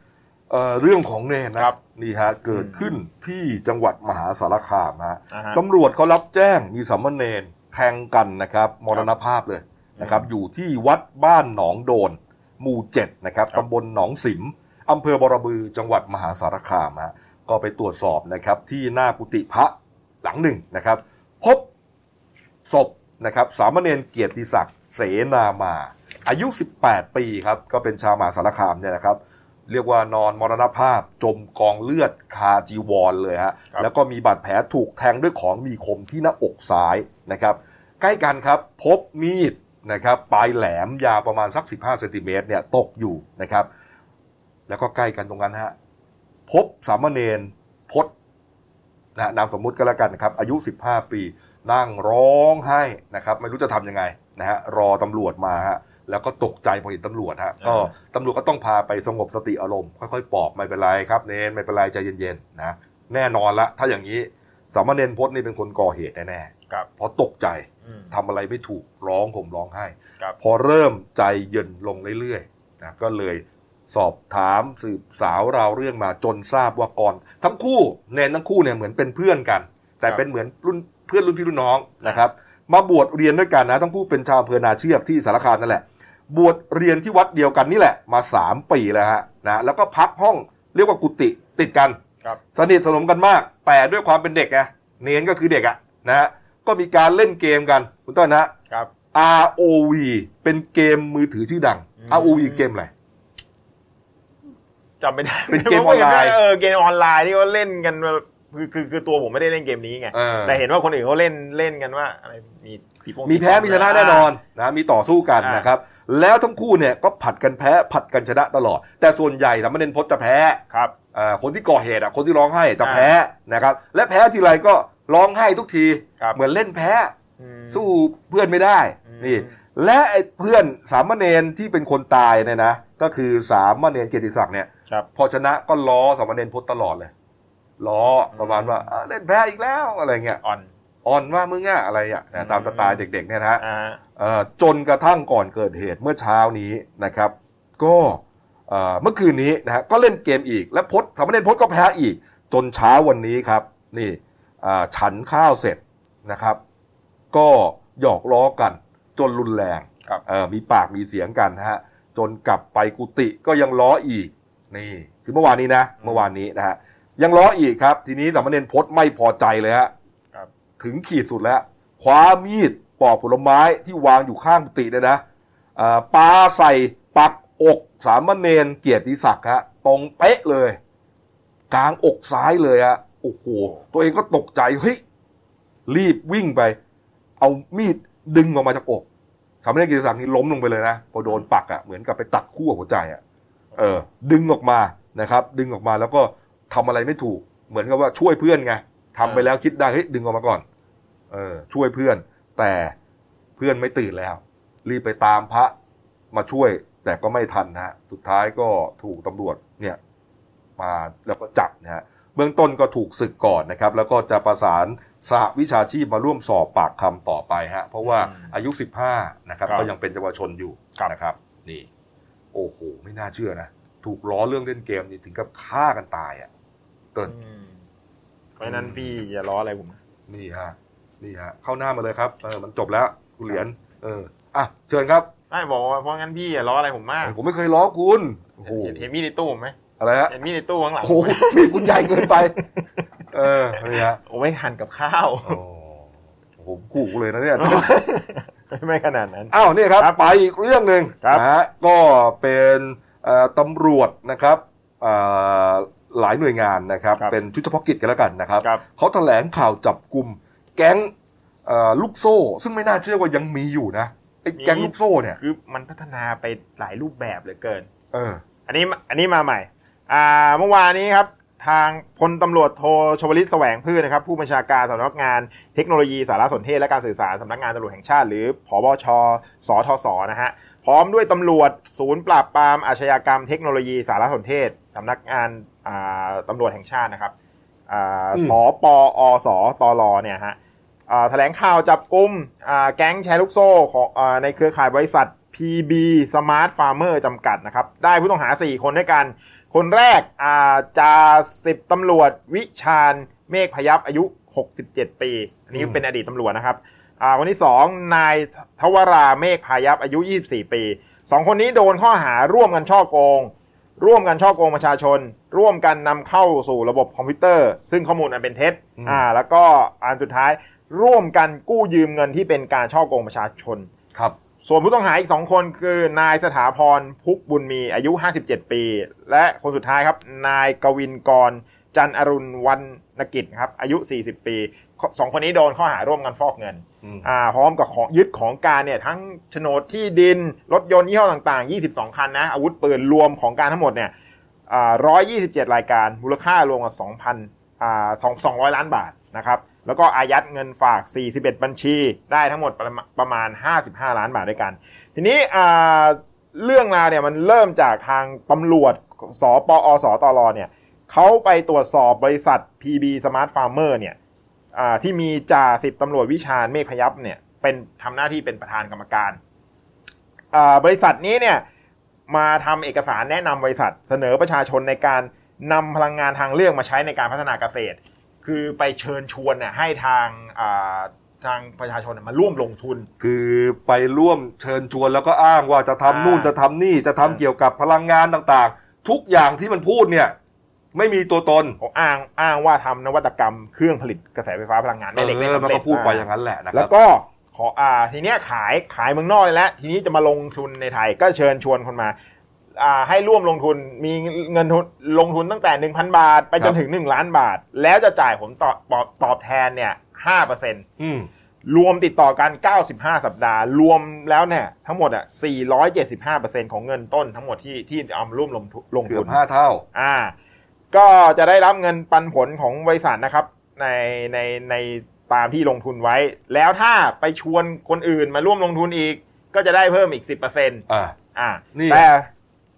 แล้วพี่ว่าไง คือสูตรสำเร็จอ่าของพวกแก๊งลูกโซ่อ่านะครับ คือมันไม่มีไรายได้อยู่จริง ใช่ มันจะพูดอะไรไปเนี่ยนะก็พูดได้หมดนะฮะพูดได้ทุกอย่างอะว่าจะลงนู่นเอ่อลงนี่ได้เงินเท่านี้รวมแล้วให้เปอร์เซ็นต์คือมันพูดไปนะฮะแล้วก็เอ่อนอกจากนั้นเนี่ยก็ยังให้ไปชักชวนเพื่อนมาด้วยใช่แล้วก็จะได้สิจากที่ชวนด้วย ครับเงินที่มันเอามาจ่ายก็คือไอ้คนที่ไปชวนมาใหม่นั่นแหละใช่ เออชวนไปเรื่อยๆชวนไปเรื่อยๆหนึ่งคนไปเรียกมาอีกสิบคนไอ้สิบคนกระจายอีกสิบคนก็เป็นร้อยเป็น คืออันนี้คือแผงของลูกโซ่ที่มันกระจายไป ครับ มันก็เอาเงินสมาชิกเก่ามาจ่ายสมาชิกใหม่อยู่เพราะรายได้จริง ๆ มันไม่มี ใช่ มันไม่ได้ไปลงทุนอะไรหาเหวอะไรทั้งสิ้นอืม นะครับไอ้แก๊งลูกโซ่เนี่ยไม่ว่าจะเป็นเรื่องอะไรก็ตามที่เป็นกันมาเนี่ยนะ เป็นอย่างนี้หมดตำรวจนะเขาไปตรวจสอบแล้วเนี่ยพบว่าบริษัทเนี้ยเออไม่ได้ทำธุรกิจจริง ก็ใช่ไงมีเป็นอาคารพาณิชย์แล้วก็ที่ดินว่างเปล่านี่ที่ไงจดทะเบียนแล้วผมสงสัยว่ามหาชนเนี่ยจริง ๆ หรือเปล่าเนี่ยใช่ใช่เขาใช้ที่มหาชนโอ้โหแล้วเอ๊ะเขาเขาไม่ตรวจสอบก่อนเหรอเนี่ยว่ามันเป็นมหาชนจริง ๆ หรือเปล่ามันเข้าไปอยู่ในตลาดหลักทรัพย์ได้ยังไงเอามามาดูเนี่ยปรากฏว่ามีมีเชิญชวนประชาชนมาลงทุนนะไปจัดสัมมนาอะไรทั่วประเทศเลยอืมอ่ามีคนลงทุนตั้งแต่เดือนพฤษภาปีที่แล้วครับจนถึงปัจจุบันเนี่ย กว่าห้าหมื่นคน มีเงินหมุนเวียนในบัญชีเนี่ยกว่าสามพันล้านบาทโอ้โหเขาก็เลยทางตำรวจก็เลยบอกว่า ถ้าอ่าใครที่ร่วมลงทุนกับบริษัทเนี้ยให้เข้าไปแจ้งความที่กองกำกับกำกับการสี่บกปสนะครับ ก็ไม่แน่ไม่ไม่ไม่น่าเชื่อนะ คือคือไอ้เรื่องแชร์ลูกโซ่อะไรลักษณะเนี้ยเอ่อผมเนี่ยก็อ่านข่าวมาเยอะแล้วครับ ก็ยังมีอยู่เรื่อยๆอะคือก็พยายามเตือนตลอดว่า อะไรที่เอ่อมันเป็นรายได้ที่เกินจริงนะครับ สูงเวอร์ สูงเวอร์ ลงลงหมื่นหนึ่งเดี๋ยวจะได้เก้าพันอะไรเงี้ย คือมันเป็นไปไม่ได้อะแต่ว่ามันก็มีคนละโมบอยู่ แล้วก็สุดท้ายก็ตกเป็นเหยื่อนะฮะล่าสุดที่เราปีที่แล้วที่อ่านไปคือแชร์แม่อะไรนะใช่แม่มณีแม่มณีอะโอ้โหอ่านั่นน่ะนี่นะแก๊งใหญ่เลยนะฮะอันนี้มีอีกแล้วฮะนี่สามวันกว่าหลังก็ยังมีคนเชื่ออยู่ โอ้ไม่น่าเชื่อนะครับ เออ อ้าวมาดูตลาดนัดเดลินิวครับนี่คึกคักกันอยู่นะครับนี่เรื่องแรกนะฮะทริมทริมฮะเป็นกุ้งดองสูตรเกาหลีแท้ๆครับ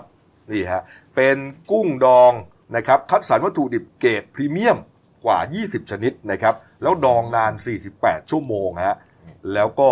เอ่อทำความสะอาดทุกขั้นตอนเขาบอกว่าดึงเส้นหลังออกด้วย เสิร์ฟพร้อมน้ำจิ้มซีฟู้ดมะนาวสวนนะครับสูตรเด็ดนะฮะก็เอ่อ รายละเอียดต่างๆเนี่ยก็ติดต่อไปซื้อกันได้ครับ เจ้าของก็คือคุณนิยนุชการจนะมงคลฮะหรือว่าคุณนิกกี้นะครับเบอร์โทรศัพท์ 0 9 1 4 1 5 5 9 9 6 นะครับ นี่แล้วก็มีช่องทาง Facebook อะไรต่างๆ ครับ ติดต่อไปได้ครับ นี่ แปลกนะ กุ้งดองสูตรเกาหลีครับครับอ่าอีกร้านหนึ่งครับ คุกกี้กลีบดำดวนสูตรพิเศษครับ คุณโจ้วุฒิพงศ์คงรอดอ่าเป็นนักบินได้รับผลกระทบเนี่ยอ่านั่งหยุดบินอ่าแล้วก็มีการปรับลดลดเงินเดือนของพนักงาน ก็เลยมาชวนคุณแม่เนี่ยออกแบรนด์ขนมโคโจมาม่านะฮะอ่าที่เรียกว่าของที่เป็น signature เลยก็คือขนมกลีบลำดวน ปรับปรุงสูตรให้มีความหวานหอมเป็นพิเศษอืมเหมาะกับการรับประทานกับกาแฟร้อนๆนะครับ นอกจากนี้ก็ยังมีขนมสูตรใหม่คือคุกคุกกี้กุ้งแห้ง คุกกี้กุ้งแห้งเหรอ เออเออเขาบอกว่าจะอ่าลดเค็มกลมกล่อมไปกับหวานหวานๆอ่อนๆหอมเนยนะฮะเออแล้วก็จริงๆเนี่ยไออ่านข่าวเนี่ยเราเคยนี่คือไงสูตรไข่เค็มอ่าเออไอติมไข่เค็มก็มีอ่าฮะเอออร่อยด้วยนะอ่าคือมันเหมือนมีหวานแต่ตัดเค็มหน่อยๆมันๆเนี่ยอ่าอันนี้เป็นกุ้งแห้งครับเออน่าสนใจครับแล้วก็มียังมีคอร์นเฟลกคาราเมลอบน้ำผึ้งใส่ลูกเกดนะฮะแล้วก็ท็อฟฟี่เค้กด้วยกันอืมใครสนใจนี่ติดต่อได้ทาง Facebook โคโจมาม่านะครับ แล้วก็ครับอินสตาอินสตาแกรมที่ขึ้นบนหน้าจอหรือ Line นะฮะอืม ส่วนเดลินิวส์รับฝากร้านเรา กุนเชียงหมูประเสริฐ ร้านกุนเชียงหมูประเสริฐครับของดีอำเภอปากช่องจังหวัดนครราชสีมาอ่าก็ผลิตผลิตจากเนื้อหมูคุณภาพดีนะครับ ถูกหลักอนามัย เนื้อกุนเชียงมีรสชาติหอมกลมกล่อมกำลังดี มีเอกลักษณ์ที่เนื้อสัมผัสนุ่ม ทอดออกมาแล้วเนี่ยกรอบนอกนุ่มนุ่มในไม่แห้งแข็งนะฮะมีทั้งแบบแพ็คครึ่งกิโลกรัมราคา 90 บาท แล้วก็ 1 กิโลกรัมราคา 170 บาทครับ อ่าสนใจติดต่อได้ที่ป้ามาลีนะครับ 0818122560 หรือ 0817608324 ครับ ID Line My Cookie ตามหน้าจอเลยนะครับ อืมนี่ครับแหมคนที่อ่ารอโรงหนังสือพิมพ์ไม่ไหวนะครับ ก็เข้าไปซื้อไปขายกันนะครับ ที่ฮะเฟซบุ๊กนะครับ เป็นกลุ่มตลาดนัด Daily New Life นะคครัรับบไปซื้อกันไปขายกันนะครับ ฟรี นะครับ นี่ก็เป็นการค้าขายทางออนไลน์ครับ ดูหน้าหนึ่งหนังสือพิมพ์นะครับนี่นี่ครับ ก็เอ่อหลายเรื่องเราก็เล่าไปแล้วนะครับ เนี่ยหอยแครงวุ่นแม่เลิกเรือปิดปากแม่น้ำตาปีที่ไม่พอใจกันนะนะที่ขัดแย้งกันในกลุ่มพวกค้าหอยแครงเนี่ยนี่นะครับ แล้วก็มีเรื่องของเด้งห้าเสือ โรงพับโรงพักมาบตาพุทธนะครับ บ่อนที่ถูกจับบ่อนไปนะครับ แล้วก็ มีหน้าสี่นะครับด้านหน้าเนื้ออาหมูนุ่มเส้นหอมกลิ่นกระทะนะฮะหน้าสี่ครับย้อนตำนานหลวงปู่เอี่ยมหน้าสิบครับไปอ่านกัน ส่วนเรื่องสั้นของฉันนะครับ เรื่องที่ตีพิมพ์ลงในเดลินิวฉบับวันเสาร์ที่ 13 มิถุนายนนะชื่อว่าเรื่องปาบุญทรงครับขียนโดยคุณสุมาศภูลายยาวครับ ซื้อหนังสือพิมพ์เท่านั้นนะถึงจะได้อ่านนะครับ ไม่ไม่มีเผยแพร่ทางสื่อไหนในเดนินิวทั้งสิ้นนะครับเอาละครับ อ่าครบถ้วนนะครับ ฝากช่องเราด้วยครับเดลินิวส์ขีดจีเอสนะครับ เข้ามาแล้วก็กด Subscribe กดไลค์กดแชร์กันหน่อยนะครับครับนี่ฮะทั้งอ่าสองแพลตฟอร์มนะครับ YouTube และ Facebook ในชื่อเดียวกันนะครับ แล้วใครที่อยากชมบรรยากาศ การถแถลงข่าวสดๆนะครับของคุณเปิ้ลหัทยา ซึ่งแถลงไปแล้วเมื่อวานนะฮะอ่าฮะก็เข้าไปดูได้เลยครับ ทั้งใน Facebook และในอ่า YouTube ของเราเนี่ยฉบับเต็มเลยนะครับดูย้อนหลังได้อยู่แล้วนะตั้งแต่ต้นเลยฮะคุณหัทยากับคุณเอกเนี่ยแถลงเลยประมาณสักเกือบครึ่งชั่วโมงได้เออนี่ครับครับเอาละครับ แล้วก็เราหยุดกัน 2 วันนะครับเสาร์อาทิตย์นะครับ พบกันใหม่วันจันทร์หน้าเลยฮะวันจันทร์หน้าฟ้าใหม่นะครับคลายล็อกเฟสสี่นั่งก๊งเหล้ากันได้นะทหารนะครับ ไม่มีเคอร์ฟิวเต็มเหนียวกันไปเลยฮะครับนะแต่ว่าทุกอย่างก็ต้องอยู่ในมาตรการป้องกันโรคนะครับอ่าแล้วทุกคนก็จะปลอดภัยนะครับ วันนี้ลาไปก่อนครับ สวัสดีครับ